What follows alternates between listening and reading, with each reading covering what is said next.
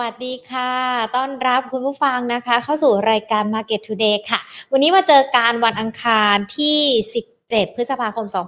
2565 นะคะ ติดตามรับชมรับฟังกันได้ผ่านทั้ง Facebook แล้วก็ YouTube Money and Banking Channel นะคะ รวมไปถึงอีกหนึ่งช่องทางทางด้านของ Podcast Money and Banking Podcast สวัสดีทุกท่านที่ติดตามรับฟังกันที่ทางด้านของ Podcast กันด้วยนะคะ ตลาดหุ้นไทยหยุดกันไป 3 วันวันนี้เปิดมาดูเหมือนว่าจะมีแรงกลับขึ้นมาได้แล้วนะคะที่ทางสดใสทีเดียวค่ะ เดี๋ยววันนี้เราจะมาพูดคุยประเด็นนี้กันนะคะ แต่ก่อนที่จะไปไล่เรียงในประเด็นต่างต่างกันค่ะ ขอบพระคุณผู้สนับสนุนใจดีของเรากันก่อนเลยนะคะ True 5G คบกับ True ดียิ่งกว่าค่ะ ขอขอบพระคุณมาณโอกาสนี้กันด้วยนะคะ และอีกหนึ่งผู้ใหญ่ใจดีของเราค่ะ ธนาคารไทยพาณิชย์จำกัดมหาชนนะคะ ที่ให้การสนับสนุนรายการ Market Today กันด้วยค่ะ ที่บอกกันไปนะ บอกว่าตลาดหุ้นไทยเนี่ยมีการหยุดกันไป 3 วันใช่ไหมคะเพราะว่าเมื่อวานนี้เรามีการวันหยุดชดเชยกันด้วย เปิดมาวันนี้ดูเหมือนว่าตลาดจะมีการปรับตัวดีขึ้นแล้วนะคะ ภาคเช้าเนี่ยปิดพุ่งขึ้นมาได้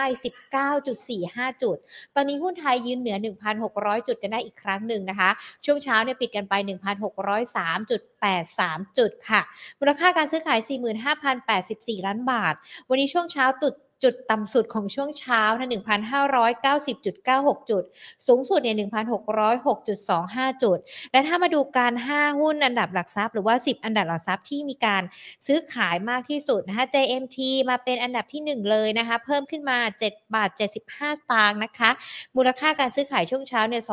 2,037 ล้านบาท BDMs มีการปรับตัวย่อลงไปนะคะสอพก็ปรับตัวขึ้นมาได้ 2.64%ปตทไม่มีการเปลี่ยนแปลงนะคะ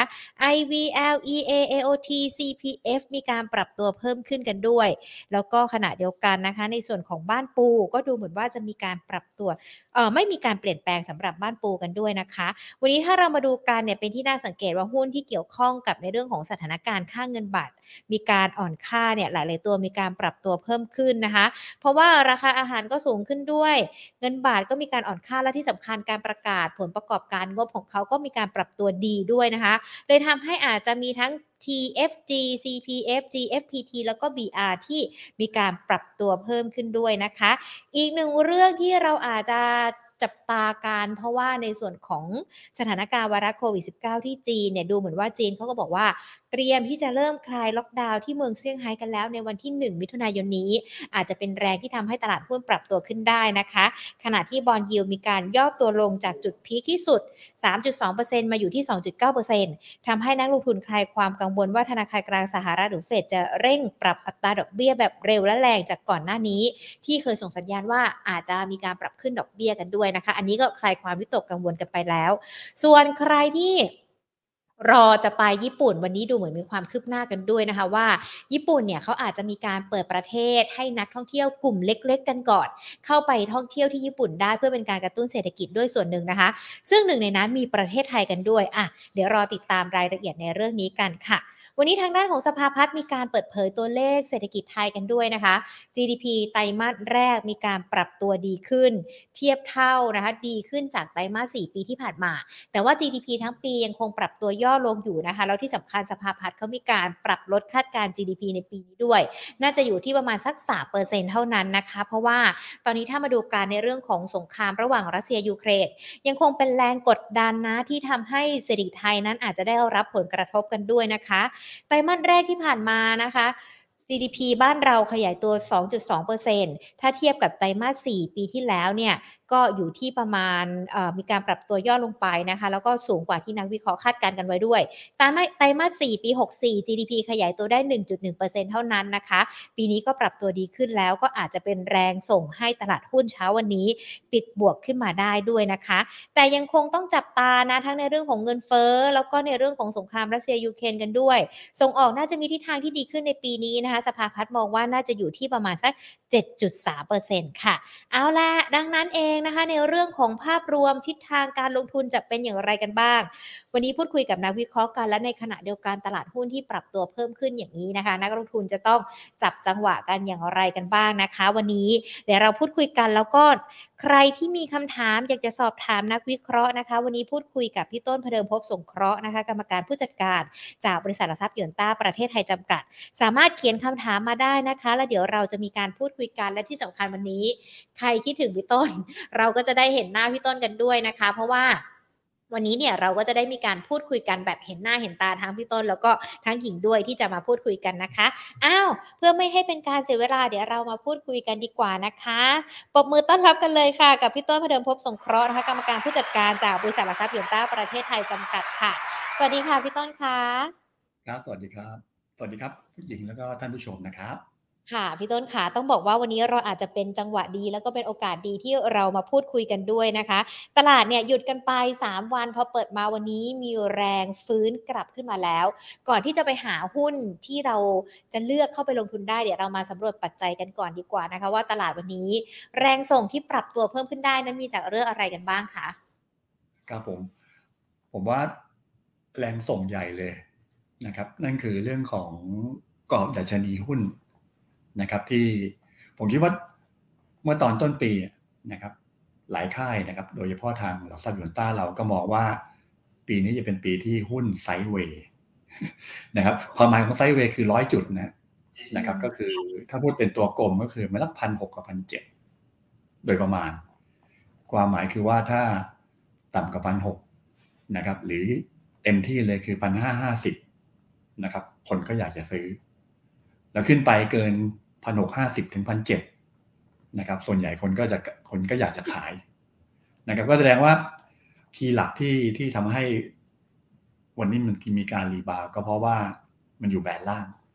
นะครับ ตอบแบบง่าย ๆเลยนะ ก็คือว่ามันมันอยู่แบนล่างเลยนะครับ ก็แสดงว่านับจากนี้ไปหุ้นไทยมันก็จะเป็นเป็นแบบนี้เลยถึงหุ้นโลกด้วยนะครับ สิ่งที่มันเกิดขึ้นก็คือ ทุกคนก็มองคล้ายๆกันนะครับ ว่าอย่างเช่นวันนี้ก็คือทางสภาพัฒน์ก็มีการปรับเป้าหมายตัวเลข GDP ไทยลดลงนะครับไม่เฉพาะไทยนะก็คือในฝั่งของเศรษฐกิจทั่วโลกเนี่ยนะครับ สังเกตว่ากี่ครั้งกี่ครั้งมาตอนนี้ไม่เคยมีใครบอกว่า ปรับประมาณการ GDP เพิ่ม ไม่ค่อยมีคนพูดถึงนะค่ะนะครับ แสดงว่าก็เหมือนกับว่า GDP ของโลกก็มีการทิศทางที่ปรับลง ในขณะที่เงินเฟ้อนะครับ ส่วนใหญ่คนบอกว่าก็จะเป็นตัวเลขที่เพิ่มขึ้นนะครับมันเป็นสิ่งที่มันขัดแย้งกันอยู่นะครับคือความหมายคือรายได้ปรับลดลง แต่ว่าเงินเฟ้อหรือว่าเศรษฐกิจนะมีการปรับตัวลดลงนะครับ ที่ภาษานักเศรษฐศาสตร์เขาเรียกว่า stagflation นะครับวันนี้ก็หลายคนที่ไม่ค่อยวิเคราะห์สไตล์ MI ตอนนี้ หลายคนมา MI กันหมดเลยนะนะครับใช้คำว่า stagflation recession อะไรอย่างนี้นะครับนี่นั่นคือเศรษฐกิจถดถอย ซึ่งก็จะเกิดขึ้นในอนาคตแต่ว่าไม่ได้หมายความว่าโลกจะเกิดวิกฤตเศรษฐกิจนะนะครับ ที่พอคนฟังแล้วก็ตื่นโตมานะครับเฮ้ยจะเกิดวิกฤตเศรษฐกิจไม่ใช่นะก็คือเกิด recession คือเศรษฐกิจเพราะว่าที่ถดถอยในตลาดโลกนะครับ ก็ทำให้เหมือนกับว่าหุ้นมันก็ซึมซึมออกออกข้างคือไซด์เวย์ นะครับอันสิ่งที่มันเกิดขึ้นก็คือว่าหน้าตอนนี้มันเกิดอาการที่ก่อนหน้านี้คนอยากจะลงทุนในสินทรัพย์ที่ปลอดภัยที่สุดนะครับ นั่นคือดอลลาร์ index นะครับ แล้วก็ตัวของทองคำนะครับ อันนี้คือเกิดขึ้นมาสักประมาณสักสามถึงหกเดือนแล้วนะครับ แต่ตอนนี้สังเกตว่าหุ้นมันก็เริ่มมีแรงสู้อันหนึ่งที่หญิงถามว่าทำไมวันนี้มันมี rebound ด้วยก็เพราะว่าณตอนนี้คนมองว่าไอ้ตัวเงินเฟ้อเนี่ย มันอาจจะถึงใกล้จุดที่สูงที่สุดนะครับ ใกล้แล้วนะจะถึงจุดสูงที่สุดนะครับ เพราะว่าถ้ายังดูฝั่งของตัวเลข เอาเฉพาะอเมริกาก่อนนะครับนั่นคือตัวเลข CPI ที่เคยอยู่ที่ 8.5%ในเดือนมีนานะครับ เมษาก็เหลือเพียงแค่ 8.3%ไม่ได้บอกว่ามันมันต่ำนะ แต่ว่าเป็นตัวเลขที่มันใช้คำว่าคือแย่น้อยลงจาก 8.5 มาเหลือ 8.3 นะครับ แล้วก็ในอนาคตตัวเลข PPI นะครับก็คือดัชนีราคาผู้ผลิตนะครับก็ตัวเลขก็อันนี้เพิ่มขึ้นอยู่แต่ว่าผมคิดว่ามันเซนติเมนต์ก็อาจจะลดลงรวมไปถึง ณตอนนี้คือดูการประมาณการของทั้ง Goldman Sachs นะครับของอเมริกาหรือว่าหลาย ๆ ประเทศเนี่ยนะครับที่เป็นนักวิเคราะห์ส่วนใหญ่ก็จะมองว่าเงินเฟ้อจะถึงจุดที่สูงที่สุดของอเมริกาในเดือนที่แล้วคือเดือนเมษา นะครับหรือยังเก่งคือพฤษภาเนี่ย จะมีทิศทางที่ปรับลง นั้นหุ้นที่เคยลงมาเยอะๆนะครับ โดยเฉพาะกลุ่มเทคนะครับ ที่กังวลเรื่องของดอกเบี้ยกลัวเรื่องของเงินเฟ้อมาเลยลงลงหนักหน่อยนะครับ ก็ทำให้ณตอนนี้ก็เหมือนกับว่าเฮ้ยในเงินเฟ้อคาดหวังในอนาคตเงินเฟ้อคาดหมายในอนาคตกำลังจะเริ่มลดลงนะครับ ไม่ใช่เฉพาะประมาณการนะ ถ้าดูในการ trade ในส่วนของตัว แล้ว inflation expectation คือหมายความว่าลงทุนในเงินเฟ้อนะครับคือบ้านเราถ้าเหมือนกับว่าถ้าง่าย ๆ คือเป็นที่เป็น future ที่ลงทุนในหุ้น ลงทุนในทองคำนะครับอันนี้ก็เหมือนกันคือ t f e c หรือฟิวเจอร์ที่ลงทุนในเงินเฟ้อนะครับคือหมายความว่าถ้าเล่นเก่งกำไรกันล่วงหน้าเนี่ยปรากฏว่าเงินเฟ้อถ้าดูสิบปีหรือห้าปี เอาเฉพาะห้าปีเนี่ย เงินเฟ้อห้าปีล่วงหน้าเนี่ยที่เขาเล่นกันก่อนหน้านี้ขึ้นไปถึงเกือบสองจุดเปอร์เซ็นตอนนี้ลงมาที่สองจุดสามเปอร์เซ็นต์นับความหมายคือว่าเงินเฟ้อในอเมริกาที่เขาลงทุนกันจริง ๆ เมื่อกี้ผมพูดถึงเงินเฟ้อที่มีการประมาณการที่มันจะเห็นเรื่องจุดสูงสุดนะครับ แต่ว่าถ้าเงินเฟ้อล่วงหน้าที่เล่นลงทุนกันจริงๆอะปรากฏว่ามันเริ่มจะลดลงนะครับลงไปถึงในภาพของการลงทุนในพันธบัตร ชดเชยเงินเฟ้อนะครับพันธบัตรชดเชยเงินเฟ้อ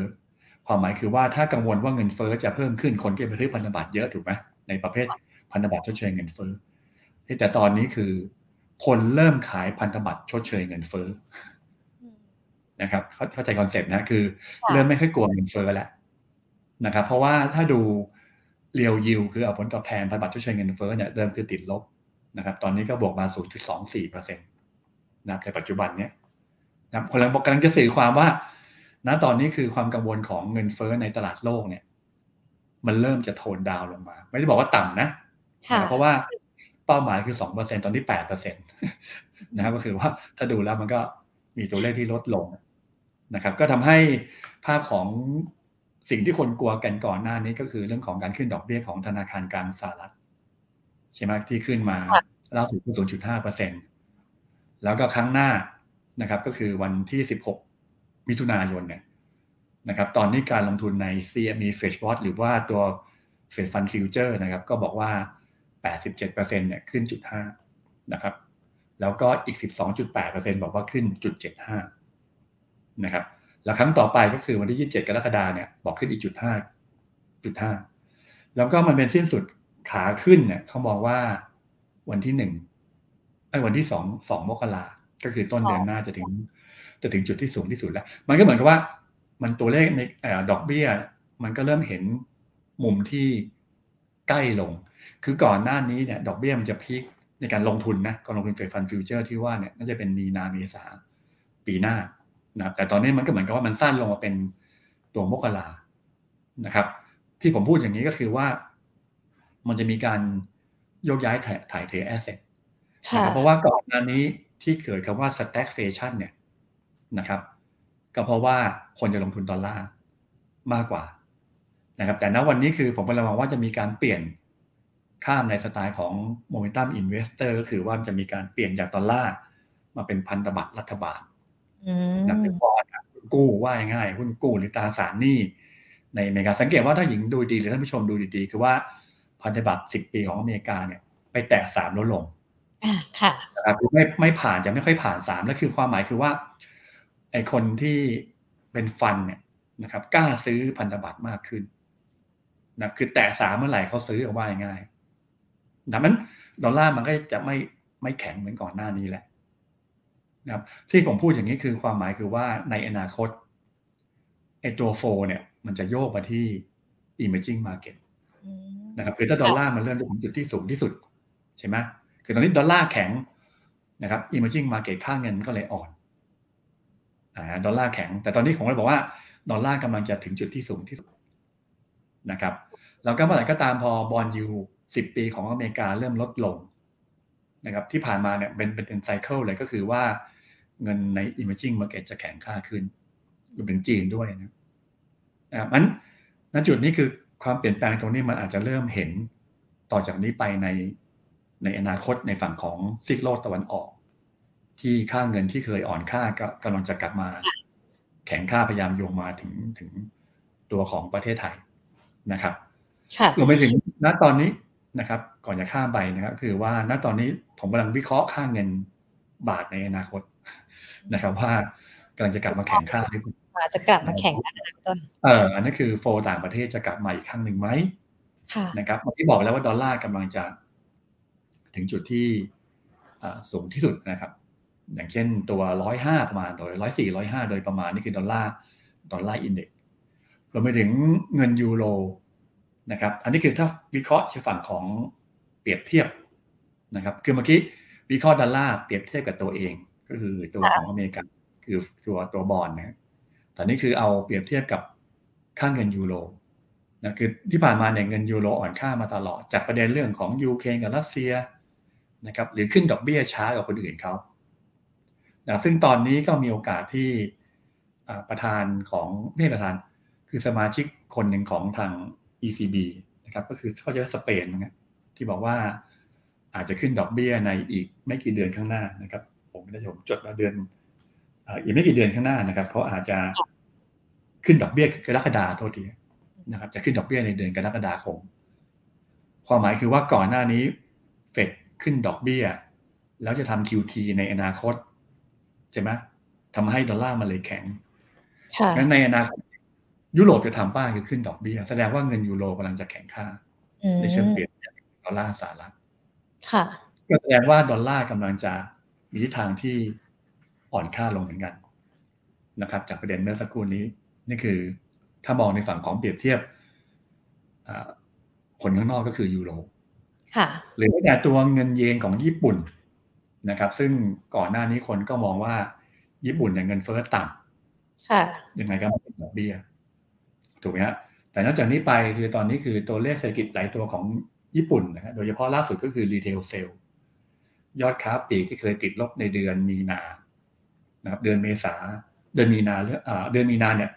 เริ่มกลับมาเป็นบวกนะครับกุมภาเป็นลบนะครับหรือตัวเลข PMI ของ ญี่ปุ่นเองเคยต่ำกว่า 50นะโดยเฉพาะสาย service ล่าสุดในเดือนเมษาก็มาอยู่ที่ 50.5เลยบอกว่าในอนาคตเนี่ยผมจะเราจะเริ่มเห็นเงินเยนของญี่ปุ่นกำลังจะแข็งค่าค่ะครับซึ่งยูโรแล้วก็เงินเยนญี่ปุ่นเนี่ยเป็นสองสกุลหลักนะก็มีหกสกุลใช่ไหมนะครับ ก็คือมียูโรมีเยนมีปอนด์ มีแคนาดา มีฝรั่งเศส มีสวิตอย่างเงี้ยไอ้พวกนี้ไอ้พวกสวิตกับแคนาดาเนี่ยก็หรือฝรั่งเศสเนี่ยตัวเลขมันไม่ไม่เยอะสัดส่วนไม่เยอะนะครับ แต่ว่าถ้ามองเฉพาะในฝั่งของเงินยูโรกับเงินเยนเนี่ยผมมองว่ากำลังจะแข็งนั้นดอลลาร์มันก็ควรจะอ่อนค่านะครับก็เป็นไปได้ในอนาคตที่อาจจะเห็นเริ่มโฟสังเกตว่าตอนนี้ของไทยอาจยังไม่ถึงนะครับในTIP market แต่ว่าถ้าสังเกตดีๆ คือในเอเชียตะวันออกนะครับ ก็คือจีนญี่ปุ่นเกาหลีเนี่ยนะครับ เริ่มมีความแข็งแรงเรื่องของราคาหุ้นนะครับหรือค่าเงินนะครับ แล้วก็ในอนาคต ผมคิดว่ามันก็จะกลับมาในส่วนของประเทศในแถบ TIP market ในอนาคตอันนี้คือภาพภาพใหญ่ที่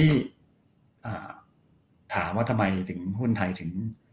ตอนนี้ปรับขึ้นแล้วก็ในเอเชียก็ปรับขึ้นรวมไปถึงดอกเบี้ยของจีน ที่ลดลงนะครับโดยเฉพาะดอกเบี้ยเงินกู้บ้านใช่ไหมนะครับแล้วก็ล่าสุดก็คือเรื่องของการคาดหมายที่เมืองเซี่ยงไฮ้จะเปิดขายล็อกดาวน์บางส่วนอันนี้ก็เป็นทำให้เงินหยวนอาจจะกลับมาแล้วโฟอาจจะกลับมาที่ในแถบเอเชียดังนั้นผมมอง อันนี้คือผมมองผมมองเป็นเก่งกำไรนะครับแต่เมื่อกี้ผมพูดตอนต้นเนี่ย ผมมองในเชิงของฟันเดนเทางเศรษฐกิจ ที่ดอลลาร์กับน่าจะมาเริ่มอ่อน นี่คือพูดในโฟของต่างประเทศค่ะ เดี๋ยวคนอยากรู้ประเทศไทยมากกว่าพี่ต้นค่ะ คือตอนนี้เรามองในเรื่องของภาพรวมทั้งภาวะเศรษฐกิจเงินเฟ้อ ค่าเงินที่มันอาจจะ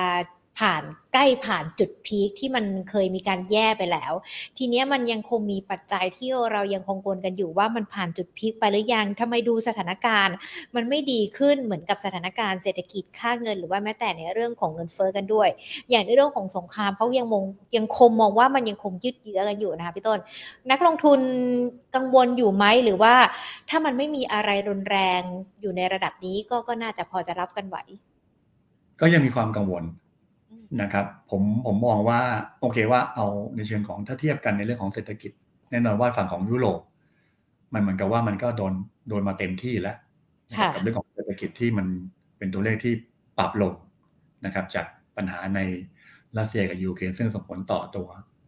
ยุโรปนะครับ แต่ผมมองในเชิงของโมเมนตัมมันแย่ไปเรียบร้อยแล้วนะครับ มันก็เลยพอมันสิ่งของอะไรที่มันแย่ไปแล้วเนี่ย ในเชิงของการลงทุนอะไรที่มันแย่น้อยลงเนี่ย มันจะโยกไปที่นั่นทันที อะไรที่มันดีแล้วเหมือนกับดอลลาร์คนบอกว่าที่ตอนนี้อเมริกาจะขึ้นดอกเบี้ยเศรษฐกิจอเมริกาก็ไม่ได้แย่นั่งเงินเฟ้อกำลังจะมา มันควรไปที่ดอลลาร์แต่นี่คือสิ่งที่มันคาดการณ์ไว้ก่อนหน้านี้คือสามหกเดือนข้างหน้า ก่อนหน้านี้คืออาจจะเริ่มต้นแต่เดือนกุมภานะครับเกิดขึ้นไปเรียบร้อยแล้ว นั้นความกังวลมันจะผ่อนคลายมากขึ้น เศรษฐกิจที่แย่มันก็เลยผ่อนคลายมากขึ้น แต่ผมบอกว่ามันไม่ใช่หมายความว่าหุ้นจะขึ้นแรงนะครับ คือโอเคว่าถ้าเป็นแบบนั้นเนี่ยหุ้นจะตกแรง แต่ว่าตอนนี้คือมันเริ่มดีขึ้นแสดงว่าหุ้นมันจะออกการที่เริ่มออกข้าง ก็คือไซด์เวย์ทั้งโลกก็จะเป็นจะเป็นลักษณะของการเทรดแบบไซด์เวย์แหละนะครับ คือแกว่งตัวมากกว่า แล้วประเทศไหนที่มีการฟื้นตัวด้านเศรษฐกิจที่ดีกว่า คือในเซียวตะวันออกเนี่ย มันจะเด่นกว่า ก็คือจะ โตเพิ่มขึ้นโดยเฉพาะสายของอาเซียนจะเติบโตได้ดีกว่านี่คือประมาณการของ IMF นะครับ ที่มองว่าปีหน้าเศรษฐกิจของอาเซียนเนี่ยจะเติบโตได้ดีกว่าเศรษฐกิจในปีนี้ นั่นคือสิ่งที่มันมันดี แต่ว่าจังหวะคือว่าไม่ได้ขึ้นเยอะเพราะว่าอะไรเพราะเงินเฟ้อมันยังสูงอยู่ลงก็จริงนะครับแต่เงินเฟ้อประเทศไทยก็ยังห้ากว่ากว่าลงมาสี่กว่ากว่าแต่นั้นก็ตามมาลงมาเหลือสองกว่ากว่า อันนี้หุ้นจะขึ้นแรง แต่ตอนนี้เหมือนกับว่า มันได้แต่มันติดเรื่องของเงินเฟ้อที่ยังอยู่สถานการณ์ที่มันยังมันยังสูงอยู่นะก็เลยก็เลยบอกว่านะตอนนี้ไม่ได้หมายความว่าให้มันจะหุ้นจะขึ้นแบบรุนแรงไปพันเจ็ดพันแปดเลยในช่วงของเวลาในพริบตาต้องใจเย็นๆก่อนอ่าก็คือว่าถ้ามันดีจริงมันก็คือต้องสองขาประกอบกันก็คือเศรษฐกิจฟื้นตัว ซึ่งผมมองว่าเศรษฐกิจไทยฟื้นตัวค่ะแต่ว่าเงินเฟ้อมันดันมาสูงในเวลานี้นะครับ ผมพูดถึงต่อเวลานี้นะ แต่ว่า สิ่งที่มันอาจจะดีขึ้นในประเทศไทยนะครับ ผมมองว่าอาจจะไกลหน่อยคือเดือนสิงหานะครับหุ้นอาจจะเริ่มขึ้นมาแรงขึ้นนะครับ เพราะว่าถ้าดูจากการประมาณการของหลายเจ้านะครับ โดยเฉพาะธนาคารประเทศไทยนะครับ ก็บอกว่าเงินเฟ้อประเทศไทยเนี่ยจะถึงจุดที่สูงที่สุดคือไตรมาสสองนะครับแล้วไตรมาสสามก็จะเริ่มปรับลงงั้นเดือนสิงหาก็ไตรมาสสามนั่นแหละ มันจะเริ่มลงลงลงแต่เงินเฟ้อเพิ่มขึ้น เอ้ยเศรษฐกิจเพิ่มขึ้นนั่นคือสิ่งที่หุ้นไทยมันจะไปโดดเด่นช่วงของเดือนสิงหา แต่ว่าณวันนี้เงินเฟ้อมันยังมันยังสูงอยู่นะถามว่าทำไมถึงเดือนสิงหา มันจะเริ่มกลับมาดูดูรุนแรงกลับมาดีขึ้นนะครับ ดีค่ะอ่าเพราะว่าอะไรเพราะว่าเศรษฐกิจไทยที่ประกาศโดยสภาพัฒน์วันนี้นะครับความจริงแล้วมันก็ดีขึ้นนะ เพราะว่าตัวเลขของเดือนอ่าไม่ใช่ของเดือนไตรมาสสี่ไตรมาสสี่เนี่ย ที่หนึ่งจุดแปดเปอร์เซ็นต์ค่ะ แต่ไตรมาสหนึ่งประกาศมาที่สองจุดสองเปอร์เซ็นต์เห็นไหมมันก็คือดีขึ้น ค่ะ นะครับ แต่ว่าทำไมผมถึงมองว่าสิงหามันจะดีกว่านั้น ก็คือว่าในการประมาณการของ trading economy เนี่ยเขามองว่า GDP ไทยไตรมาสสองเพิ่มขึ้นห้าเปอร์เซ็นต์เห็นไหมไตรมาสสิบปีที่แล้วนะครับ อยู่ที่หนึ่งจุดแปดไตรมาสหนึ่งอยู่ที่สองจุดสองไตรมาสสองที่บอกว่านี่คือการคาดการณ์คือห้าเปอร์เซ็นก็เหมือนกับว่ามันเป็น V shape ชัดๆในเรื่องของตัวเลขเศรษฐกิจ ค่ะแล้วมาประกาศไตรมาสสองเนี่ยมาประกาศเดือนสิงหาอ่าประกาศเดือนสิงหา นี่คือประกาศเพียงแค่สองจุดสองเปอร์เซ็นต์หุ้นก็ขึ้นมาดับหนึ่งแล้ว ค่ะอ่าเดือนสิงหาเนี่ยมันก็ออกมาที่ห้าเปอร์เซ็นต์เนี่ยนะครับ ถามว่าทำไมถึงออกมาเยอะ เพราะว่าไตรมาสสองปีแล้วฐานต่ำ นะครับถ้าพูดตรงๆนะค่ะเหมือนกับว่าเราเกิดโควิดก็ต้องยอมรับช่วงที่ผ่านมามันฐานต่ำโอมิคอนเมื่อรอบที่แล้วนะครับมันฐานมันต่ำปีนี้ก็แค่ฟื้นแล้วก็การท่องเที่ยวเราก็กลับมานับในไตรมาสสองเช่นเดียวกันที่เปิดประเทศมากขึ้นนะครับตั้งแต่เดือนพฤษภาแต่มิถุนามาอยู่ในเกณฑ์ของไตรมาสสองนะครับ อันนั้นคือเศรษฐกิจไทยที่มันจะไปไปทางนั้นนะครับ แล้วก็ถ้าดูตัวเลขเงินเฟ้อนะในการประมาณการตอนนี้อยู่ที่ 4.65เปอร์เซ็นต์เมื่อกี้ผมพูดถึงแบงก์ชาติว่าเขามองไตรมาสสองเป็นพีคใช่ไหมงั้นสิงหามันคือไตรมาสสามนะครับของฝั่งของตัวการคาดการณ์ส่วนใหญ่นะครับในไตรมาสสามก็เหลือฮะตอนนี้ฮะตอนนี้อาจจะเห็นห้าเปอร์เซ็นแต่ว่าไตรมาสสองไตรมาสสามมาอาจจะเริ่มเห็นต่ำกว่าห้านะครับจากการประมาณการของหลาย ๆ เจ้านะก็เหมือนกับเงินเฟ้อจังหวะเดือนสิงหาเนี่ยเศรษฐกิจดีพอดี แล้วเงินเฟ้อมันลงพอดี นะครับในประเทศไทย นั้นก็เลยบอกว่า นี่คือการคาดการณ์แล้วก็ล่าสุดก็คือ IMF แล้วกันถ้าดูเนี่ยที่เขาประมาณการเนี่ยเขาปรับลงนะครับ ที่บอกว่าปรับลงพอดูปรับลงปรับขึ้นเนี่ยดูอาจจะอาจจะเครียดนิดหนึ่งว่าโดนปรับลง แต่ถ้าดูเป็นรายปีนะคือถ้าดูของ IMF เนี่ย ตัวเลขเศรษฐกิจไทยในปีที่แล้วคือโต 1.6%นะครับ ปีนี้โต 3.3%นะครับ แต่ว่าเงินเฟ้อดันเพิ่มไงของไทยเพิ่มขึ้นจาก 1.2 มาเป็น 2.5ก็สอรี่3.5 นะครับ แต่ว่าปีหน้าของไทยเศรษฐกิจจะโต 4.3%เงินเฟ้อจาก 3.5 มันเหลือ 2.8 เห็นไหมก็คือว่าเฮ้ยแสดงว่าครึ่งหลัง คือโดยเฉพาะไตรมาสสามไตรมาสสี่ของปีหน้า ของปีนี้เนี่ยหุ้นไทยน่าจะเด่นกว่าคนอื่น เพราะว่าปีหน้าเราโตมาก ถ้ามันเป็นแบบนี้จริงๆนะนะซึ่งผมก็เชื่อแบบนั้นนะครับเพราะว่าหลังสิงหาคมจะณวันนี้จะถึงหลังสิงหาเพราะอะไร ผมมองว่ามันยังไม่คือเศรษฐกิจมันจะฟื้นตัวแต่ว่าเงินเฟ้อมันดันเพิ่มขึ้นแล้วก็ดุลบัญชีเดินสภาพเรายังติดลบอยู่ เพราะท่องเที่ยวยังไม่มา เพราะดุลการค้าอย่างเช่นล่าสุด วันนี้ที่สภาพัฒน์คาดใช่ไหมว่าดุลการค้าจะเกินดุลสามหมื่นสี่พันหกร้อยล้านเหรียญสหรัฐแต่มาดันขาดดุลบัญชีเดินสภาพเจ็ดพันหกร้อยล้านเหรียญสหรัฐ ก็แสดงว่าดุลบริการบริจาคยังติดลบอยู่แสดงว่าเงินบาทมันยังไม่ได้กลับมาแข็งค่าพวกภาพแต่แต่ว่าหลังเดือนสิงหาเนี่ยผมคิดว่าเงินบาทจะกลับมาแข็งค่า โฟจะเข้าอีกอีกรอบหนึ่งในเดือนสิงหานะครับ นี่คือในภาพของเศรษฐกิจที่ไอ้ไม่ก็มีการคาดการณ์เราไปถึงดุลบัญชีเดือนสะพัดถ้าดูเฉพาะดุลบัญชีเดือนสะพัดนะครับ ปีนี้เขาคาดว่าขาดดุล 0.1%ของ GDP ค่ะ แต่ปีหน้าเกินดุล 2.0%ของ GDP อ๋อก็คือแต่ประเทศอื่นเนี่ยโอเค มันก็เซมเซมคือเท่าๆกันแหละไม่ได้ไม่ได้ต่างกันแต่ของไทยนี่ปีหน้า V shape ชัดๆแต่ไม่ได้ลงทุนเราไม่ให้ลงทุนในปีหน้านะที่ผมพูดนั่งพอร์ตไปเลย แต่ว่าถ้ามองเฉพาะช่วงนี้มันก็อาจจะทนแกว่งหน่อยนะครับ ที่บอกไปก็คือว่ายังเห็นพันกว่าพันห้ากว่ากว่านะครับก็เดิมมองว่าน่าซื้อ นะครับแล้วก็ถ้าดูตัวเลขเศรษฐกิจไทยประจำเดือนเมษานี่พูดถึงเดือนเดือนเดือนเมษเดือนเมษาแล้วค่ะนาออกมาแล้วนะแต่เมษาเนี่ยจะประกาศวันที่สาสิบเอ็ดพฤษภาคมนะครับ ซึ่งส่วนใหญ่เนี่ยมองความมั่นใจมันกลับมาทั้งหลายหลายภาคเลยทั้งบริการภาคการค้าภาคอสังหา มันก็ฟื้นตัวขึ้นมา ในเดือนเมษาแสดงว่า หลังจบพฤษภาเนี่ยนะครับ ผมมองว่าก็อาจจะเริ่มโทนที่เป็นบวกขึ้น นั่นก็เหมือนกับว่ามันไหลเด้งประกอบกันอะ คือมันพูดไทยมันอยู่แบนล่างพอดี ค่ะ แบนล่างพอดีแบนแบนล่างพอดี ค่ะมันโอกาสที่จะมีการเกิดรีบาวนะครับ แต่ผมมองว่ารอบนี้สั้น ๆ ในช่วงหนึ่งเดือนข้างหน้า อาจจะไม่ได้ไกลมากนะ ค่ะ ประมาณเท่าไหร่คะพี่หนึ่งเดือนข้างหน้านะครับพันหกห้าสิบก็น่าจะเป็นแถวๆนั้น ค่ะนะครับ ว่าตรงหนึ่งหกสามหกซึ่งตรงกับ PE สิบเจ็ดจุดแปดเท่านะครับหรือว่าหนึ่งจุดห้า SD นะครับ มันก็อาจจะตึงตัวนะแต่หลังจากนั้นผมคิดว่ามันก็อาจจะไปได้ คือมันอาจอาจแกว่งก่อนพันหกบวกลบอะคือช่วงนี้ผมว่าหกบวกลบ ค่ะ แล้วก็ไปขึ้นดอกเบี้ยของอเมริกาอีกสักสองครั้งก็คืออะไรมิถุนามิถุนาปลายกรกฎาไอ้พวกนี้ตอนเนี้ยมันจะมีเรื่องดอกเบี้ย ดอกเบี้ย ติดตามอย่างวันเนี้ยสองแปดโมงสองทุ่มบ้านเราเนี้ยค่ะบูลาดอย่างเงี้ยแถลงยังไง แล้วก็ตอนช่วงกลางคืนของบ้านเรา หรือเที่ยงของบ้านเขาก็โจลมโพเวลจะส่งสัญญาณดอกเบี้ยยังไง มันจะมีประเด็นตรงนี้ออกมาเรื่อยๆ มันก็เลยไปไม่ได้ แต่ว่าพอเริ่มมาอันนี้ครั้งที่สองครั้งที่สามเลยเนี่ยแต่ดอกเบี้ยต่อไปคือประชุมครั้งที่สามก็คือขึ้นดอกเบี้ยอีกครั้งหนึ่งครั้งแรกคือศูนย์จุดสองห้าครั้งที่แล้วคือศูนย์จุดห้าต่อไปผมว่ากลางมิถุนา แล้วพอ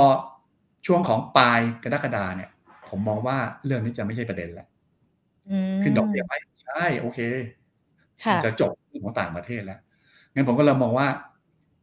คนที่บอกว่า sell in May เนี่ยผมมองว่าณตอนนี้อาจจะไม่ได้เกิดขึ้นแบบนั้นแล้วผมมองว่า sell in เมษามันเกิดขึ้นไปแล้ว sell in May เดือนพฤษภาเนี่ยผมคิดว่าแรงขายหนักๆยังไม่เกิดขึ้น แล้วก็ผสมผสานกับอีกจุดหนึ่งสำคัญ คือตอนก่อนหน้าก็คือกุมภามีนาเนี่ยฝรั่งซื้อหนักมาก ถ้าจำได้ใช่ไหม เพราะตั้งเงินบาทไปแข็งค่า คนที่เก่งรอบนี้นะครับ ไม่น่าเชื่อนะกลับมาก็คือแหละสถาบันในประเทศ รอบนี้เรียกว่าชนะเอาไว้ง่าย สถาบันในประเทศแต่เพราะว่าวันศุกร์ที่ผ่านมาสถาบันในประเทศ เป็นคนซื้อสุทธินะนะสถาบันในประเทศคนซื้อสุทธินะเท่าไหร่พันสามพันกว่าล้านนะคนอื่นก็ไม่หมดเลยแต่ว่ากองทุนในประเทศเริ่มซื้อ คือคุณซื้อตอนที่เด็กต่ำสุดพอดีเลยหนึ่งห้าเจ็ดแปดคือโลของเมื่อวันศุกร์ที่ผ่านมานะครับนั้นแสดงว่าเหมือนกับว่า กองทุนที่ขายไปเยอะก่อนหน้านี้เขาก็เริ่มกลับมาซื้อ ในเชิงของฟันเดเมนทัลหรือเปล่า ที่ดูในกราฟที่เอาเห็นในภาพกราฟเนี่ยก็คือว่าไอ้ตรงเส้นค่าเฉลี่ย 75 วันเนี่ย มันอยู่ที่ 1650 โดยประมาณนะ นะครับแล้วก็เส้น 200 วันอยู่ที่แถวนี้นะครับประมาณประมาณตรงเนี้ยนะครับก็คือว่าตอนนี้ยังเทรดอยู่ต่ำกว่าเส้นค่าเฉลี่ยอย่างมากก็เก่งไปที่เส้นสีม่วงนะเส้นสีม่วงก็ 1660 โดยประมาณนะประมาณนั้นก็คือว่ามันอยู่ตรง คือรอบนี้คือมองก็น่าจะเป็นรอบขา rebound ค่ะไม่ไม่ได้ไม่ได้ไกลมากเดี๋ยวก็ไปรอกรกฎาหรือสิงหานะครับ เราค่อยกลับมา ลงทุนอีกรอบหนึ่งจะเป็นรอบถือยาวนะคือที่บอกว่านี่คือรอบนี้คือรอบเป็นการเล่นเก็งกำไรระยะสั้นค่ะนะครับไม่ได้รอบยาวแบบโอ้โหเป็นน้ำเป็นเนื้อ แล้วก็การเป็น sector ก็ต้องมากันมากขึ้นครับ ค่ะพี่ต้นค่ะพอเรามองกันเนี่ยไปภาพยาวของทั้งในเรื่องของปัจจัยจากต่างประเทศ แล้วก็ในเรื่องของภาวะเศรษฐกิจไทยแล้วที่ภาพยาวเนี่ยมาดูเหมือนการส่งสัญญาณที่ปรับตัวดีขึ้นด้วยและพี่ต้นบอกว่าในช่วงนี้เราอาจจะเน้นในเรื่องของการเก็งกำไรในช่วงสั้นกัน เพราะว่ามันก็ยังคงมีปัจจัยต่าง ๆ อยู่ด้วย ถ้าเราอยากจะมองในช่วงสั้นนี้ล่ะคะจำที่เหมือนเราคุยกันแล้ววันนี้เราตั้งหัวข้อกันว่าอาจจะหาหุ้นที่สามารถเข้าไปลงทุนได้ในช่วงนี้ มันยังพอมีอยู่หรือว่ามันจะเป็น sector ไหนได้บ้างคะพี่ต้นคะ ครับผมผมว่า sector หลักเมื่อกี้หญิงก็รายงานออกไปนะก็คือเรื่องของกลุ่มที่ได้ประโยชน์จากค่าเงินบาทที่อ่อนค่านะครับ แล้วก็ราคาสินค้าโภคภัณฑ์นะครับ คือตอนเนี้ยราคาสินค้าโภคภัณฑ์ตอนนี้เริ่มโดน take profit ทั้งสายพลังงาน สายของโลหะอุตสาหกรรม หรือสินค้าเกษตรนะนะครับ ก็โดนเริ่มเริ่มโดนโดยถ้าดูตัว hedge fund ถ้าลงทุนใน hedge fund ดูใน future นะครับลงทุนใน future เนี่ยนะครับตัวสายพลังงานเมื่อสัปดาห์ที่แล้วโดนขายหนักมาก คือ short future เยอะนะครับแล้วก็สินค้าเกษตรโดยเฉพาะถั่วเหลืองนะครับเมื่อสัปดาห์ที่แล้วโดนขายน้ำตาลนะครับโกโก้ coffee นะครับปรับลงหมดเลย แต่มีสายหนึ่งก็คือสายปศุสัตว์ค่ะหรือถ้าเป็นสินค้าโภคภัณฑ์ตอนนี้เหลือแค่ สินค้าโภคภัณฑ์สายปศุสัตว์นั่นคือ ราคาเนื้ออราคาสัตว์ทั้งโดยเฉพาะสัตว์บกนะครับหรือสัตว์น้ำนะครับนะราคามันก็เดิมอยู่แปดล่าง แล้วมันก็เริ่มปรับขึ้นนะสังเกตว่าส่งออกรอบนี้เดี๋ยวลินชัดสินค้าโภคภัณฑ์บางตัวเริ่มลงแล้วนะครับ แต่ว่าถ้าดูเอาสองเรื่องมาผสมกันนะครับ นั่นคือค่าเงินบาทที่อ่อนค่า หรือตัวของสินค้าปศุสัตว์ที่ ราคามันอยู่ฐานต่ำแล้วเพิ่งเริ่มจะปรับตัวขึ้นนะครับ ทั้งไก่ทั้งหมู กุ้งปลานะครับ อย่างเงี้ยผมคิดว่าดูน่าสนใจนะครับ ซึ่งความจริงแล้วสองสัปดาห์นี้ผมอยากจะแนะนำ CPF นะครับ แต่ว่าสองวันนี้มันขึ้นมาเยอะ ขึ้นมาแล้วนะครับตอนนี้ยี่สิบขึ้นมาเยอะแล้ว อ่า ขึ้นมาเกินแล้วนะครับ ก็จะมีอีกสองตัวก็คือไทยูเนียนโฟเซนนะครับหรือว่า TU TU นะครับก็ น่าจะตอบโจทย์เพราะดูว่ามันยังไม่ขึ้นนะแต่เดี๋ยวมันก็คู่กันนะครับ ก็ส่งออกบางกระป๋องแล้วก็จังหวะพอดีราคาหุ้นทียูที่ไม่ขึ้นส่วนหนึ่งก็เพราะว่าเศรษฐกิจยุโรปนะครับ เพราะว่าคู่ค้าของเขาส่วนใหญ่จะเป็นยุโรปนะครับเมื่อกี้บอกไปแล้วว่ายุโรปกำลังจะฟื้นตัวที่ดีขึ้นนะก็แสดงว่าในฝั่งของปลากระป๋องในที่ทีก็ส่งออกไปเนี่ย น่าจะกลับมาดีขึ้นก็เลย แนะนำหุ้น ทีูประกอบกับคือตัว PE แค่ 11 เท่า นี่คือ PE บนกำไรปีนี้นะปันผลประมาณสักห้าเปอร์เซ็นต์ปกติแล้วหุ้น commodity เนี่ยปันผลหกห้าหกเปอร์เซ็นต์เนี่ยไม่ค่อยเห็นนะนะก็เลยอยากแนะนำหุ้น TU ในเชิงของการ trade นะทั้งพื้นฐานด้วยแล้วก็เป็นการ trade ด้วยนะครับ ก็มองทั้งทั้งสองภาพที่ดูน่าสนใจนะครับ เพราะว่าคือสายสินค้าโภคภัณฑ์เนี่ยนะครับ ตอนนี้ก็เหลือแค่ องค่าสินค้าสินค้าปศุสัตว์นี่แหละนะครับที่เพิ่งเริ่มมานะครับ CPF เราขึ้นไปแล้ว TFG GF PGT ซึ่งเป็นหุ้นที่เราคอไปเมื่อสองสัปดาห์ที่แล้วนะครับ แต่วันนี้เรามาเน้นที่ปลาแล้วกันคือ TU นะครับคือ GFPT TFG CPF มีอยู่ก็ยังถือนะนะครับ แต่ว่าถ้าเกิดจะเลือกในวันนี้เพราะว่าหัวข้อในวันนี้คือหาหุ้นเด่นท็อปห้านะก็เอาหุ้นที่มันที่ว่า โอกาสน่าจะขึ้นได้ดีกว่านะครับ แล้วก็เทคนิคถ้าผ่านตรงสิบเจ็ดบาทสามสิบได้ก็เป้าหมายคือสิบเก้าบาทนะครับ ก็มันอยู่ตรงนั้นมันผ่านมันไม่ผ่านสักทีหนึ่งนะครับไหนพูดถึงอีกตัวหนึ่งค่ะธีมเดียวกันก็คือตัวเอเชียนซีฟู้ดนะครับ หรือว่าเอเชียนเชียนนะครับอ่าก็คล้ายๆกันกับประเด็นแต่ว่าราคาหุ้นอาจจะไม่ได้ขึ้นปุ๊ดปาร์ตมันสุกอาจจะขึ้นมาระดับหนึ่งแต่ว่ามันไม่ได้ไกลเหมือนกับ ตัว CPF แล้วก็ GFPT แล้วก็ TFG ที่เป็นสายของสัตว์บกนะครับ ก็คือไก่กับหมูนะครับเขาขึ้นไปแรงแล้ว ตอนนี้ก็มาขอเป็นสัตว์น้ำนะครับ ที่เป็นขนาดใหญ่นะครับเอเชียนซีฟู้ดวันศุกร์อาจจะขึ้นมาเยอะทำให้วันนี้อาจจะไม่ค่อยขึ้นนะครับถ้ายืนแถวสิบเจ็ดบาทห้าสิบได้นะครับ ผมก็มองถึงสิบเก้าบาทสามสิบนะครับ ก็ก็สิบเจ็ดบาทหกสิบก็จะ ก็จะเป็นจุดต้านนะครับตีมเดียวกันผมว่าพื้นฐานก็ไม่ได้มีความกังวลอะไร ผมขออนุญาตแตะพื้นฐานน้อยหน่อยเพราะเดี๋ยวเสียเวลาได้ค่ะได้ อันก็ถ้าเล่นตีมในเรื่องของส่งออกนะครับ แล้วก็เป็นสินค้าโภคภัณฑ์นะครับ ก็สองตัวนี้นะครับแต่สายของกลุ่มอิเล็กทรอนิกส์นะครับ ผมมองว่าอาจจะมีรีบาวถ้าใครสายซิ่งนะ นะครับเพราะว่าที่แตะไปแล้วว่าตัวบอลยูของอเมริกากำลังจะเริ่มที่ไม่ถึงปรับขึ้น คือหุ้นในตลาดหุ้น n a s d a q เขาไม่ชอบดอกเบี้ยขาขึ้นค่ะทำให้ที่ผ่านมามันก็เลยลงมาเยอะนะครับ แต่ตอนนี้บอลยูกำลังจะเริ่มส่งตัวหรือเพิ่มขึ้นหรือลดลงแล้วนะแต่ไม่ใช่นำเป็นเชิงของห้าหุ้นวันนี้นะแต่ถ้าใครเป็นสายเทรดนะครับ คือฮาน่า KCE นะครับ ก็ดูน่าสนใจในสายเทรดเหมือนกัน ค่ะ นะครับ ก็รู้จะเลือกยังไงนะนะอาน่าเคซีแต่ว่าคือถ้าเชื่อว่าบอลยูลงคือ คือคำจริงก็อยากหยิบมาเหมือนกันนะนะครับเพราะยังกลัวอยู่แต่ว่า อย่างที่บอกคือว่ากลัวว่ามันกลับด้านอย่างไม่ได้ไม่ไม่ได้ไม่ใช่ที่คิดนะครับแต่ผมมองว่าถ้าเป็นศาสตร์ถ้าเป็นผมเนี่ยคือของหยวนต้าเราจะไปคอตัวตัวตัวอ่าอ่าตัวส่งออกพวกอาหารสัตว์พวกพวกตัดมากกว่าค่ะ เขาจะไม่มองกลุ่มอิเล็กทรอนิกส์แต่ว่าถ้าเป็นสาย trading สายสไตล์ momentum investor นะครับก็ถ้าหยิบ HANA KCE มาผมก็มองว่ามันก็ไม่ได้น่ากลัวอะไร เพราะจังหวะทั้งสองตัวนี้มันก็มันต่ำอยู่แล้วอะถ้าคุณสาย trade ก็อยากหยิบเหมือนกันนะหรือว่าจะเอาทียูตัวหนึ่งหาหน้าตัวหนึ่งก็ได้ แล้วแต่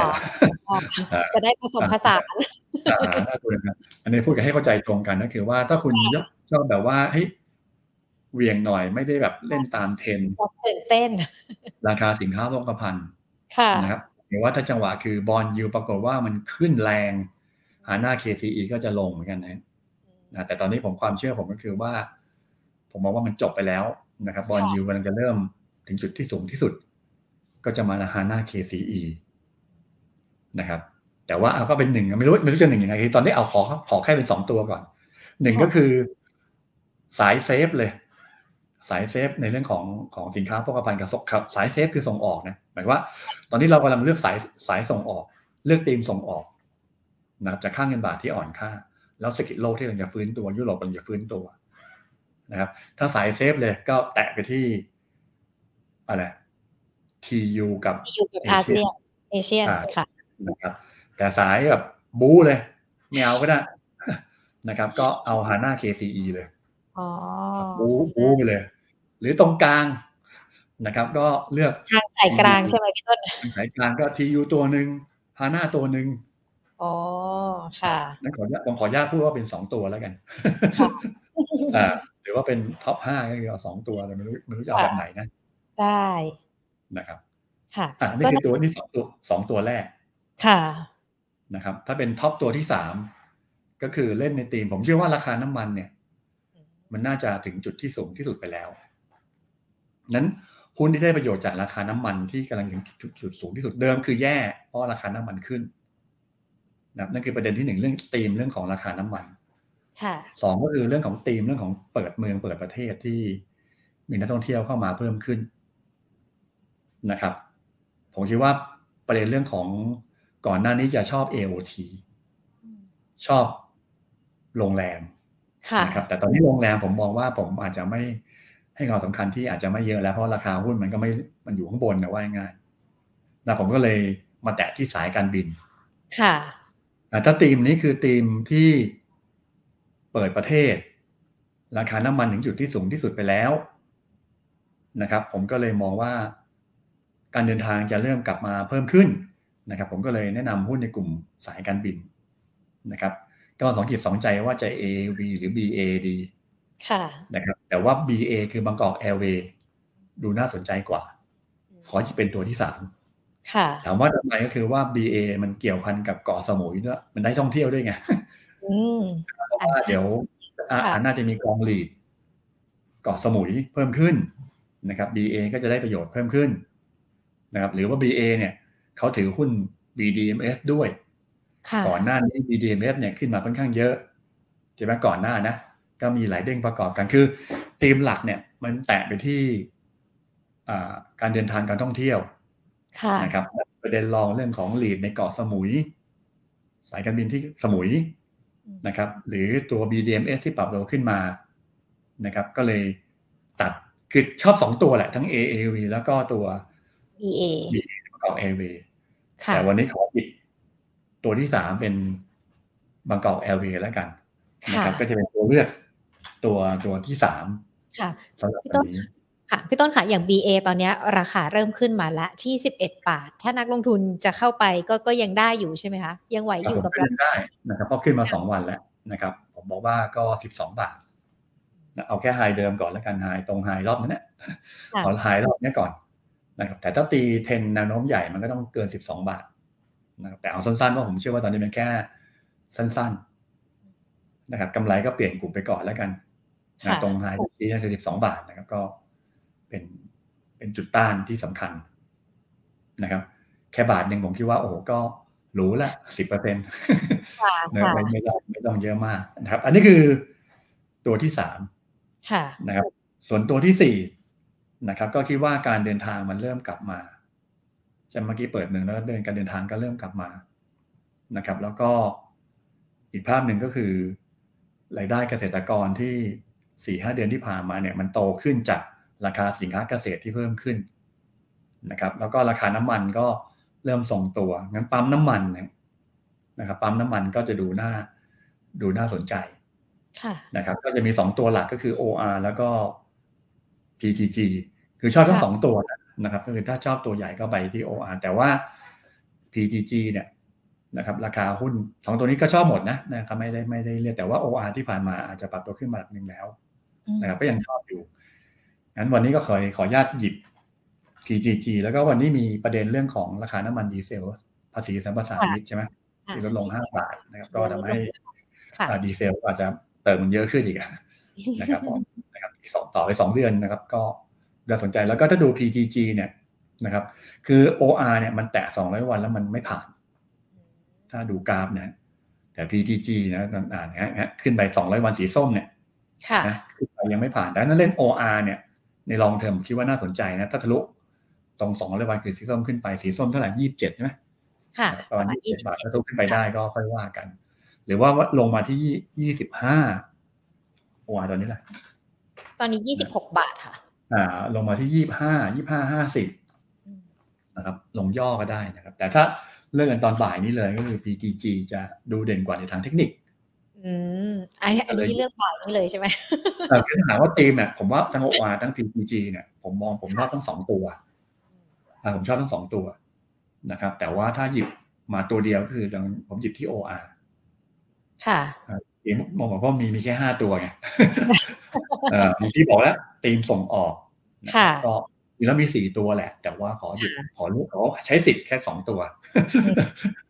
แล้วก็ Bangkok Airways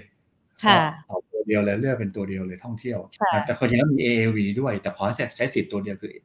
Bangkok Airways ค่ะนะครับแล้วก็มาเรื่องของการเดินทางที่จะเพิ่มขึ้นราคาน้ำมันที่ใกล้ถึงจุดสูงที่สุด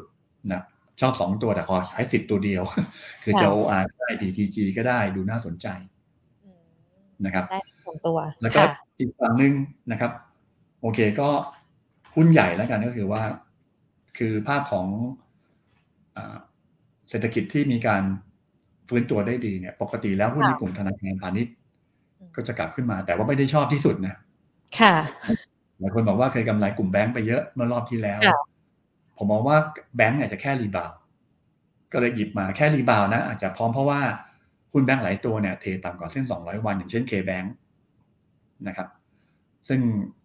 ในมุมของการ trade เนี่ย ผมก็มองว่ามันจะขึ้นตามของตัวเลขเศรษฐกิจที่อาจจะออกมาดี แต่ว่ามันติดมันไม่ใช่ตีมผมค่ะแต่ว่าไม่ตีผมว่ากลุ่มแบงก์ผมมองว่ามันไม่ไม่ใช่ในเวลานี้นะครับมันไม่ใช่เวลานี้คือคือถ้าเล่นเพียงแค่ rebound สองตัวใหญ่นะแต่ขอใช้สิทธิ์ตัวเดียวขอห้าตัวเดียว เพราะว่าจะผมจะมีสองตัวใหญ่ที่ อันนี้เมื่อกี้เล่นตามตีมเลย แต่ว่าชุดชุดสุดท้ายคือ top ที่ห้าตัวสุดท้ายเนี่ยคือตีมหุ้นใหญ่ ค่ะ เพราะว่าหุ้นหุ้นจะ rebound เนี่ย ถ้าไม่มีหุ้นใหญ่ก็ไม่ได้ก็ แบงก์ก็เลือก K-Bankหรือพลังงานจะเลือกลงกันก็คือค่ะ ค่ะ ทันนะก็คือว่า ถ้าท่านชอบตีมหุ้นใหญ่ ถ้าหุ้นรีบาว แล้วชอบหุ้นขนาดใหญ่ นะครับ ซื้อง่ายขายคล่อง ซื้อไม้ใหญ่ได้แต่เมื่อกี้ที่บอกไปเนี่ยโอ้ท่านซื้อไม้ใหญ่ไปก็ตัวใครตัวมันนะเวลาซื้อซื้อได้แต่เวลาขายขายไม่ได้ แต่ซื้อไม้ใหญ่เนี่ยซื้อทีหนึ่งห้าร้อยล้านสองร้อยล้านร้อยล้านอย่างเงี้ยไม่ได้นะครับ แต่ว่าถ้าเป็นเคแบงค์เนี่ยท่านซื้อร้อยล้านสองร้อยล้านเนี่ยขนาดใหญ่เนี่ย มันได้ไงหรือว่าตัวของท็อปซื้อเยอะๆเนี่ยได้นั้นเต็มเรียกว่าหุ้นชุดที่ห้า นะครับที่อยากฝากไว้ในเดือนนี้ก็คือหุ้นเคแบงกับไทยออยเพราะผมมองว่าเคแบงก็รีบาวไปแค่ประมาณแถวหนึ่งหกหนึ่งสี่แปดก็อาจจะหยุดนะฮะแถวๆนั้นนะครับ แล้วก็ท็อปนะครับ ที่ผ่านมาก็เหวี่ยงแรงไงคือมองว่าตัวของค่าการกันนะครับ มันทำนิวไฮเรื่อยๆนะก็ไม่รู้จะไม่หยิบก็ไม่ได้นะครับก็เลยมองว่า มองว่าไฮเดิมเอาแค่ไฮเดิมก่อนแถวหกสิบาทเนี่ยนะครับ ก็เป็นจุดต้านค่ะสำหรับผู้ชมนะครับอันนั้นก็คนบอกเฮ้ยทำไมถึงเลือกเรื่องเกือบสิบตัวนะ แต่ว่าผมพยายามให้เรื่องอะคือ ถ้าคุณชอบหุ้นขนาดใหญ่ คุณต้องเลือกไม่ไม่ท็อปก็เคแบงค่ะถ้าคุณเลือกสายของอตัวของอะไรของปั๊มน้ำมันน้ำมันเติมมันจะเพิ่มขึ้นจากการเดินทางที่เพิ่มขึ้นค่ะ ใช่ไหมการเดินทางตอนนี้โอ้โหวันหยุดทีไรก็รถติดกันต่างจังหวัดอะปั๊มคนคนเยอะเลยเนี่ยนะครับก็ OR กับ PTG แต่ว่าถ้าเด่นกว่าคือ PTG นะครับ แล้วก็การเดินทางระหว่างประเทศนะครับ สายการบินเริ่มมาแล้วนะครับ ก็ทั้ง BA แล้วก็ AUV แต่ขอหยุด BA อ่าส่วนส่งออกก็มีสี่ตัวเมื่อกี้บอกไปแล้วจะเลือกเลย แต่จริงๆก็เป็นทียูฮาน่าอย่างนี้เนาะอ่าใช่ใช่ก็ถ้าหยิบจริงก็ทียูกับฮาน่านะครับคือเอาตรงกลางไปก่อนเอาเลือกเลือกตรงกลางก่อนนะครับสายสายสายพื้นฐานเลยสายแบบไม่ชอบเวียนก็ทียูเอเชียนแต่ถ้าสายเวียนเลยก็ฮาน่าเคซีก็ตามไม่ทันแล้วกันผมอยากแนะนำเต็มของตัวเหมือนกับแนะนำไอซีอะหรือแนะนำลูกค้านะครับที่เทรดหรือซื้อขายจริงๆครับ ค่ะ ก็เป็นทั้งในเรื่องของภาพรวมนะคะ แล้วก็คัดหุ้นเด็ด ๆ ที่น่าจะเข้ามาลงทุนในช่วงนี้นะคะ เชื่อว่าหลาย ๆ ท่านเนี่ย น่าจะได้รับคำแนะนำจากพี่ต้นด้วย เพราะว่ามีคุณผู้ชมสอบถามตัว TU มาเมื่อสักครู่นี้ เราก็อธิบายกันไปแล้วด้วยนะคะ ว่าในช่วงนี้เป็นยังไงแล้วก็ถือว่าเป็นหุ้นแนะนำกันด้วยนะคะ พี่ต้นขาทีนี้มีคำถามสอบถามจากทั้ง Facebook แล้วก็ YouTube ด้วยนะคะ อาจจะให้พี่ต้นช่วยช่วยดู แล้วก็อาจจะให้คำแนะนำกับนักลงทุนด้วยนะคะ อย่างคุณบอยสมิธค่ะสอบถามมาจากทางด้านของ Facebook ตัว Stark Corporation มองยังไงคะตัวนี้ คือในภาพของมองกลุ่มพวกนี้โอ้เมื่อวานสุกลงหนักมากนะครับ ผมมองว่ากลุ่มประเภทนี้นะครับหุ้นขนาดกลางขนาดเล็กเนี่ยหรือขนาดเล็กเอาว่าง่ายๆตัวสตาร์ทเนี่ยนะครับ ผมมองว่ามันอาจจะดูลำบากนิดหนึ่ง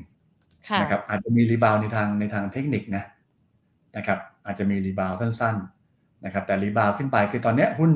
กลุ่มพวกนี้เล็กๆ ขนาดเล็กเนี่ยอาจจะมูเมนต์เยอะหน่อย รีบาวขึ้นไปตรง 4 บาท 40 นะครับ ผมคิดว่าอาจจะต้องต้องหยุดแล้วนะครับ มองแค่ตรงนั้นก่อนแล้วกันนะครับ ขอยัดทางการดูทางเทคนิคเนี่ยนะครับเพราะว่ามันหลุดตรงถ้าดูคือหลุดแนวรับเทรนไลน์ขาขึ้นไปแล้ว ถ้ามองคล้ายๆเหมือนกับรูปสามเหลี่ยมนะครับ ถ้าตีหลุดลงมาแล้วเนี่ยทีนี้เขาอาจจะดูเหมือนกับว่าเสียไปแล้วนะครับในทางเทคนิคครับ ค่ะอะ ก็เป็นคำแนะนำนะคะ คุณบอยสมิธที่สอบถามตัวนี้มานะคะ คุณลูกเกดค่ะถามตัว CRC มานะคะ บอกว่า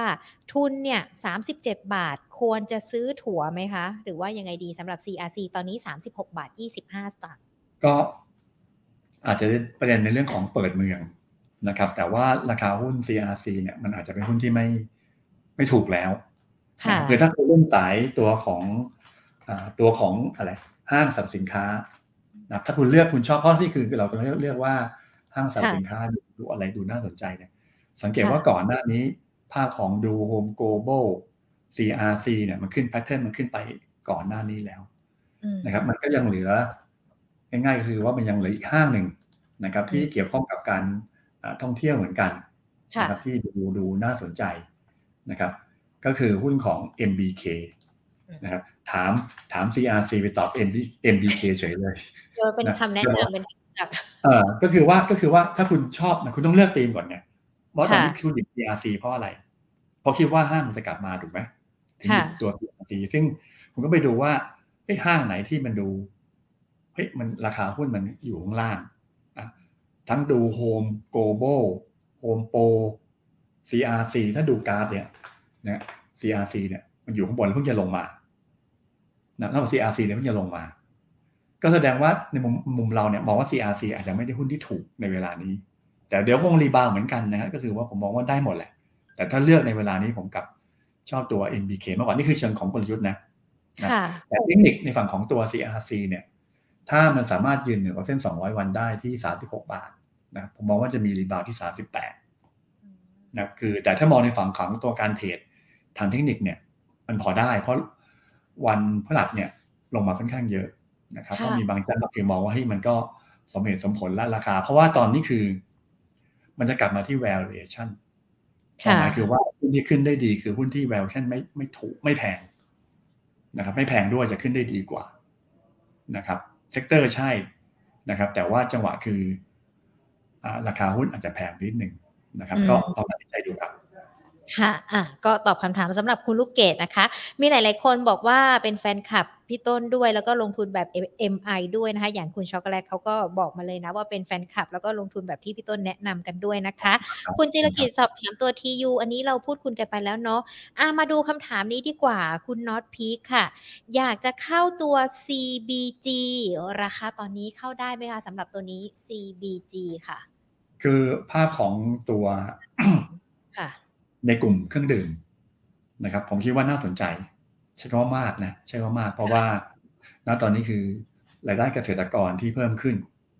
แล้วก็อีกประเด็นหนึ่งก็คือราคาcommodity ตัวหนึ่งก็คืออลูมิเนียมนะซึ่งเป็นต้นทุนหลักของตัว CBG นะเขาว่าต่างประเทศเขาเขาเป็นอะไรกระป๋องมากกว่านะครับคาราบาวกระป๋องมากกว่าบ้านเราจะไม่ใช้ขวดใช่ไหมนะครับกำลังจะเริ่มปรับตัวลดลงนะครับอันในสายของตัว กลุ่มเนี้ยมันก็จะมีโอสถสภา CBG แล้วก็อิชิตันใช่ไหมที่ดูว่าหุ้นที่มันมีการซื้อขายเยอะหน่อยนะทั้งสามตัวเนี้ย ถ้าตัดประเด็นในเรื่องของ valuation เนี่ย ทั้งสามตัวที่น่าสนใจ CBG แต่ว่าจังหวะพอดีถ้าเลือกเอาตัดเอาแค่ valuation เนี่ย OSP กับอิชิจะถูกกว่า เราก็เลยเลือกเชิงพื้นฐานเป็นโออิชิแล้วก็เออิชิตันก็ดีอิชิตันแล้วก็ OSP คือโอสถสภาดูดูถูกกว่า คือถ้าดูในเชิง valuation นะครับนั้นก็เลือกเอา แต่ในเชิงของการเก็งกำไรเนี่ยนี่กลับมาที่เก็งกำไรนะในการเทรดเนี่ยของ FOT ไหมถ้าดูเนี่ย OSP จะดูกราฟได้ดูได้เด่นกว่า คือถ้าเพราะว่าคนจะดู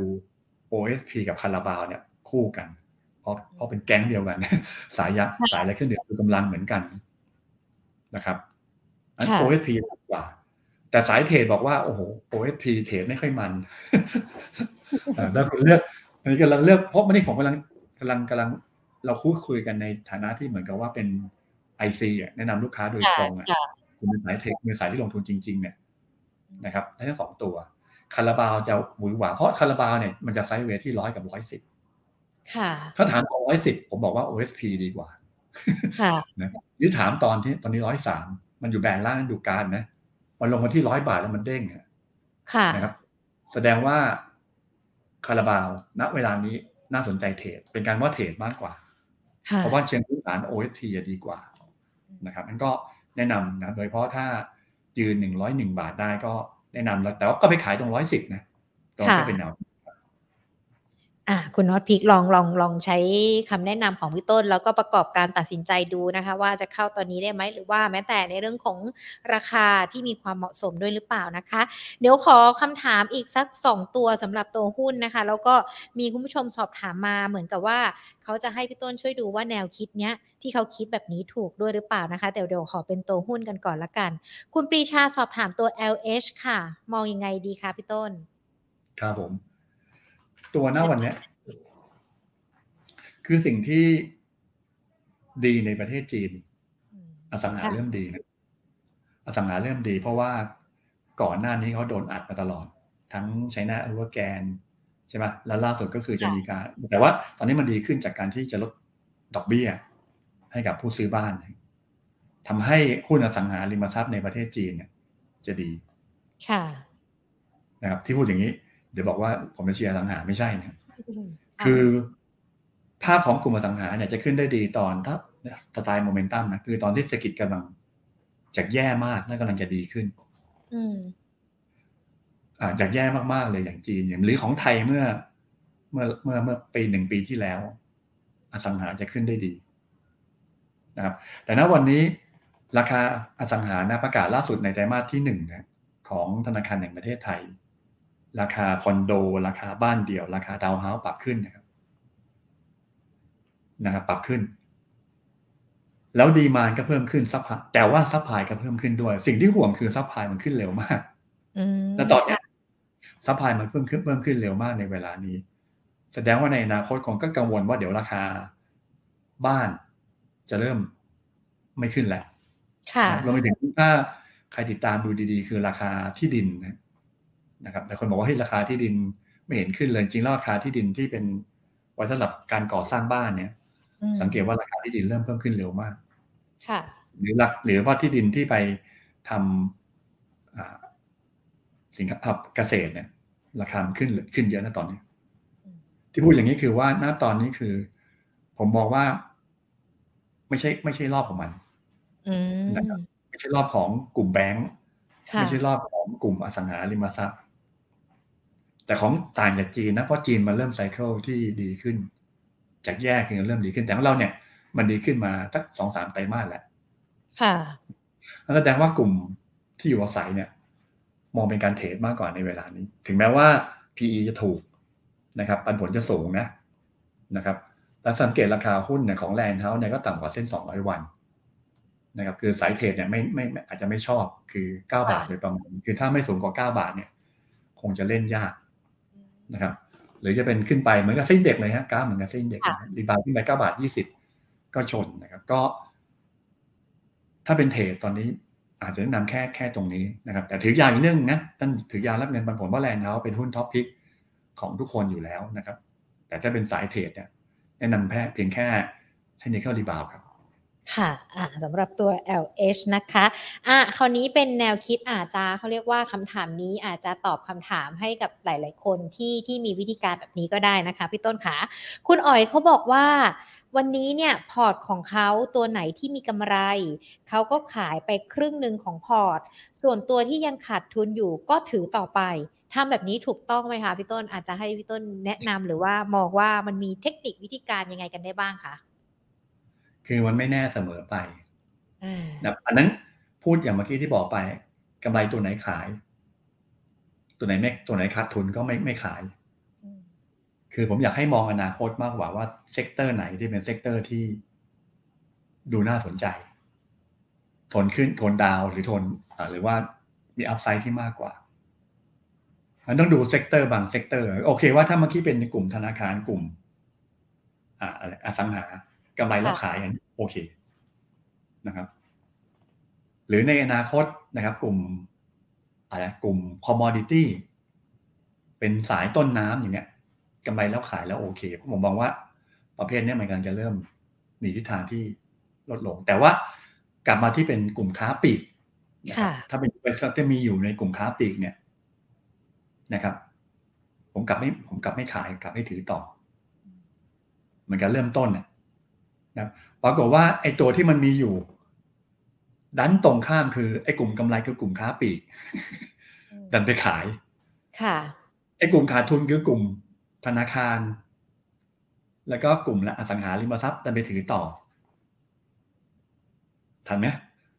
ยังถือต่อ คือต้องดูว่าแนวโน้มมากกว่าในอนาคตนะครับคือถ้าไม่ถามคนที่แบบว่า เหมือนกับว่าคนที่ ไม่ได้ดูโมเมนตัมไม่ได้ดูว่า sector ไหนดูเป็นตีมอะที่ตอนนี้ควรเล่น sector ไหนเนี่ยเขาก็ตอบง่ายๆเลยว่าหุ้นจะรีบาวนะ แต่ว่าตัวไหนกำไรก็ขายไปเถอะนะถ้าไปถามไอซีบางคนที่ไม่มีความรู้มากๆกำไรขายไปเถอะเพราะว่ามันปิดได้มันแนะนำง่ายไงแต่ไปแนะนำไอ้ตัวหุ้นที่มันขาดทุนแล้วคัดลอสเนี่ยมันแนะนำยากนะครับเอาว่าเราฟังก็คือว่ามันก็เลยมันคล้ายๆ กับว่าเฮ้ยตัวไหนขาดทุนถึงไปก่อนเนี่ยผมคิดว่าแนวคิดแนวแนวคิดนี่คือแนวคิดที่อ่า ไม่อ่าแล้วผิดมากกว่าถูกอะค่ะมันต้องดูว่าไอ้ตัวไหนกำไรแล้วถ้าดูในอนาคตมันยังโอเคใช้ได้อยู่คุณก็ทนถือต่อ ค่ะ แต่ตัวไหนขาดทุนแล้วอนาคตมันกำลังจะแย่ ก็ยอมคัดลอสแหละครับ มันต้องคัดลอสแต่ว่าสิ่งที่มันประสบการณ์ที่ผมคุยกับลูกค้าหรือคุยกับไอซีเนี่ยเขาจะบอกว่ามันมันมันมันทำใจยากใช่ไหมค่ะไปนั่นลูกค้าหรือว่าตัวเองที่ขาดทุนอยู่แล้วขายแบบขาดทุนเนี่ยมันทำใจยากค่ะ มันทำใจยากถึงแม้ว่ารู้จะลงนะนะครับ แต่บอกว่าเดี๋ยวถือยาได้ไม่เป็นไรจะถืออีกสักห้าปีสิบปีก็ไม่ว่ากันอย่างนี้ก็โอเค ค่ะเข้าใจไหมก็คือว่าเวลาชีวิตจริงผมเข้าใจเวลาผมตอบมันผมจะชีวิตจริงเพราะผมสัมผัสกับลูกค้ากับไอซีเยอะ ค่ะวิเคราะห์หรือคนที่ตอบเนี่ยคนที่แบบ ไม่รู้จักใจเขาใจเราด้วยตอบง่ายไงผมตอบตอนเนี้ยผมตอบง่ายๆเลยพี่ โอเคว่าถ้าพี่มี sector ที่เป็นธีมใน ขาขึ้นพี่ถือต่อ ค่ะอ่าถ้าปรับนี่คือตอบแบบหลักการแล้ว ถ้ามี sector ไหนที่เป็น sector ที่มองว่าในอนาคตจะลงพี่ควร cut loss ไปเลย นี่คือหลักการที่ควรจะต้องทำที่ถูกที่สุดนะแต่เวลาลงสนามจริงเข้าใจเข้าใจพี่เลยที่ตัวที่ตัวที่ขาดทุนเนี่ยเชื่อว่ามันตีมที่บอกผมไม่นะซึ่งตอนนี้อีกตีมหนึ่งที่ ถ้ามีกลุ่มโรงไฟฟ้า เวลานี้ไม่ใช่เวลาขายแล้ว เพราะหลายคนว่าผมไม่เคยเชียร์โรงไฟฟ้าเลยนะฮะที่ผ่านมานะครับ ตอนนี้ผมเลยเพราะว่าหุ้นโรงไฟฟ้าเนี่ยจะขึ้นลงขึ้นตามที่บอลยูสูงถึงที่สูงที่สุดจะน่าซื้อค่ะแต่ว่าโรงไฟฟ้าที่เป็นโรงไฟฟ้าพลังงานธรรมดาปกติปกติ ไม่ใช่พลังงานทดแทนนะครับอันถ้าแบบมีกำไรถ้าแบบมีไอ้อย่างนี้กลุ่มนี้กลุ่มพลังไอ้กลุ่มโรงไฟฟ้าเนี่ยอย่าคัดนะนะอย่าคัดนะนะครับอ่า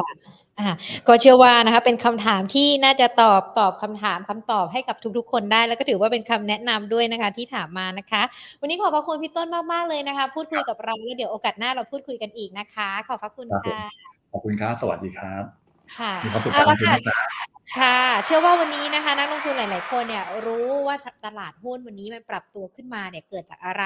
แล้วยังต้องติดตามสถานการณ์ด้วย เพราะมันยังมีตลาดที่หรือว่ามีปัจจัยที่ทำให้ตลาดนั้นอาจจะมีการปรับตัวย่อลงหรือว่าไซด์เวย์กันอยู่ มีไทม์ไลน์กำหนดระยะเวลากันเลยนะคะ ว่าในช่วงเดือนไหนเศรษฐกิจจะดี จะผลักดันในเรื่องของการลงทุนในตลาดหุ้นอย่างไรกันบ้าง แต่ถ้าอยากจะมองหาที่หุ้นเข้าไปลงทุนได้ในช่วงนี้พี่ต้นคัดกันมานะคะ มี 5 ตัวใน 3 กลุ่มอุตสาหกรรมหลักที่เข้าไปลงทุนได้ธีมที่เป็นค่าเงินบาทอ่อนค่าธีมที่เป็นในเรื่องของการเปิดเมือง แล้วก็ธีมที่เกี่ยวข้องกับในเรื่องของสายการบินแล้วก็ปั๊มน้ำมันด้วย อันนี้เดี๋ยวลองไปฟังย้อนหลังกันดูว่ามี 5 ตัวหลักๆ ตัวไหนที่เข้าไปลงทุนกันได้บ้างนะคะ ส่วนคุณผู้ชมที่หญิงอาจจะไม่ได้หยิบยกคำถามขึ้นมา ต้องขออภัยกันด้วยเนาะดังนั้นเองเนี่ยเราอาจจะกด subscribe ที่ YouTube ของเรานะคะ Money and Banking Channel หรือว่ากดไลค์ Facebook ของเรา Money and Banking Channel กันไว้ พอเวลาที่หญิงเริ่มไลฟ์สดกันเนี่ยท่านก็จะได้รู้ว่าเนี่ยเรากำลังจะมีการไลฟ์สดแล้ว พูดคุยกับนักวิเคราะห์